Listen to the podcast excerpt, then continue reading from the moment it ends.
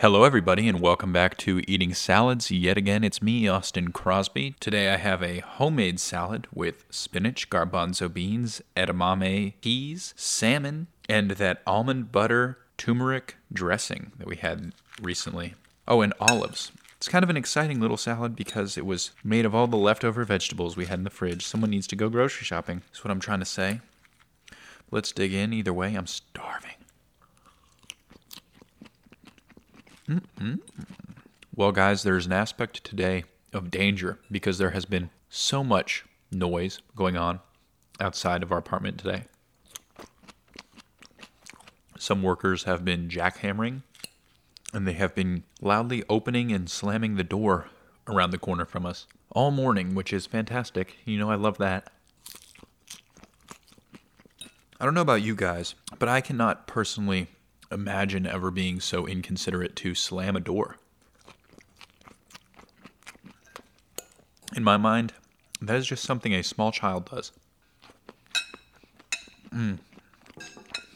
I'm going to give you about two seconds to guess what I'm drinking today. It's black coffee. Oh, very hot black coffee. I actually had black coffee with my dinner last night, and that was fun at a restaurant to order black coffee. In addition to not being able to imagine who would ever slam a door, I also can't imagine who would ever have cream and sugar with their coffee. There's no place for that here. So, since this is the most fitting place for this update, I'd like to say I got down to 174 pounds flat this morning. Which is crazy, guys. I can't stress enough that I'm not exercising. And yesterday, I even went out for a donut and a beer, and then had ravioli for dinner, albeit three pieces of ravioli, and ice cream for dessert. Again, a little scoop of ice cream. All I did was walk about a mile on the way to the donut shop, drink water, drink coffee, eat a salad, of course. I cannot stress enough the importance of ketosis and being reasonable. I mean, I didn't eat three donuts, I didn't have four scoops of ice cream, I didn't eat ravioli and lasagna. But every once in a while, you need that variety to come through your system and mix things up a little bit to catch things that might otherwise be lodged. And I'm just surprised that I would drop another pound after yesterday. Guys, this turmeric dressing, we've really guzzled it down. I think we're probably two thirds of the way through the container, and we've only had it on four salads combined. It's not very thick, so it flows readily. Yeah, but it definitely goes well with garbanzo beans and black coffee. Maybe we should start a morning podcast called Black Coffee, where I wake up and the first thing I do is podcast all tired and groggy, talk about my dreams. That's what it would be about, but I don't dream that often. It'd be fun though if I did and did that. I wake up, I listen to NPR, drink a black coffee. You know, one thing I would like to talk about is Curb Your Enthusiasm, the HBO show with Larry David. I believe it's on its ninth season now.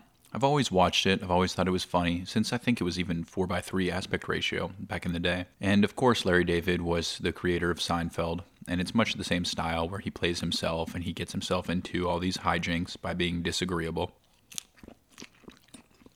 The trouble comes from agreeing with his stance but disagreeing with his confrontational attitude. He just always refuses to compromise. And so you can see conflicts coming from a mile away with Larry David and Curb Your Enthusiasm because you'll know, oh, he's kind of in trouble for X, but then he's also kind of in trouble for Y. He'll almost fix X, but then Y will get him in even more trouble with X at the very end. And then it ends with a do do do do do do do. It reminds me of how I used to be very confrontational in college and before college, but how lately I'm, nah, I just go my own way. I just kind of ignore things and talk about it later behind the back of whatever upset me. And you get the sense that everyone else in the Curb Your Enthusiasm environment does the same thing, and they resent Larry for being so confrontational. But there is a special aspect to it where when shooting a scene, you can tell that all of the actors are on the cusp of breaking out in laughter. And I think that speaks to the truth in the confrontation that Larry David proposes. The world genuinely does reward confrontational behavior. You can think of it almost as a kind of haggling or complaining in the sense that the squeaky wheel gets the oil. But there is a fine line between being a crybaby and being a crusader. And one must very importantly be correct on their position before advocating so strongly, but also you have to deal with tact and respect. You have to have good faith, basically. You can't just be out there to prove someone wrong or win confrontations. You have to be doing it for some reason. And I think that that's the interesting thing about Larry David is in Curb Your Enthusiasm, he's always right, but he doesn't necessarily deal with tact in the way that you or I might. He goes that extra step, and he does it in a comedic way. We don't think of him as evil. Hmm. There might be a lot to mull over there as far as confrontation and Larry David. If you haven't seen the show, definitely check it out. Look up maybe best episodes of all time. I think that the season premiere for this most recent season was kind of interesting. Dealt with some funny Me Too type things. In general, this season seems to be a lot more predictable than they have in the past. Same formula, so I don't know necessarily why it's more predictable.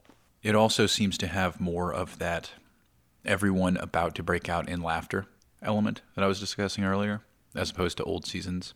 I mean, it really does. Every character seems like they're about to crack up laughing, which is kind of a funny energy, too. Lets you know that not much is at stake. And combined with a sitcom type lighting scene and nice soundtrack and most things taking place during the day, you never feel stressed watching Curb Your Enthusiasm. If anything, you just kind of cringe a little bit, which is one of my favorite kind of interactions with media, stress free. I actually finished that salad. It was somewhat smaller than I usually eat, but it was delicious, and the beans made it filling, I suppose. So, on top of that, it had salmon, which is one of my favorites. One of these days, we'll have to do a lobster salad. Am I right? I tried to do a sushi salad the other day, but the Trader Joe's we went to didn't actually have sushi at it, which was kind of strange. They just said that they hadn't received a shipment of sushi in a long time, so, yeah, whatever next time, some other day. Wasn't meant to be, wasn't fated. But, guys, on that note, I'm going to let you go. I'm going to wish you a happy day. Happy Monday, in fact. I'll talk to you later. Thank you very much.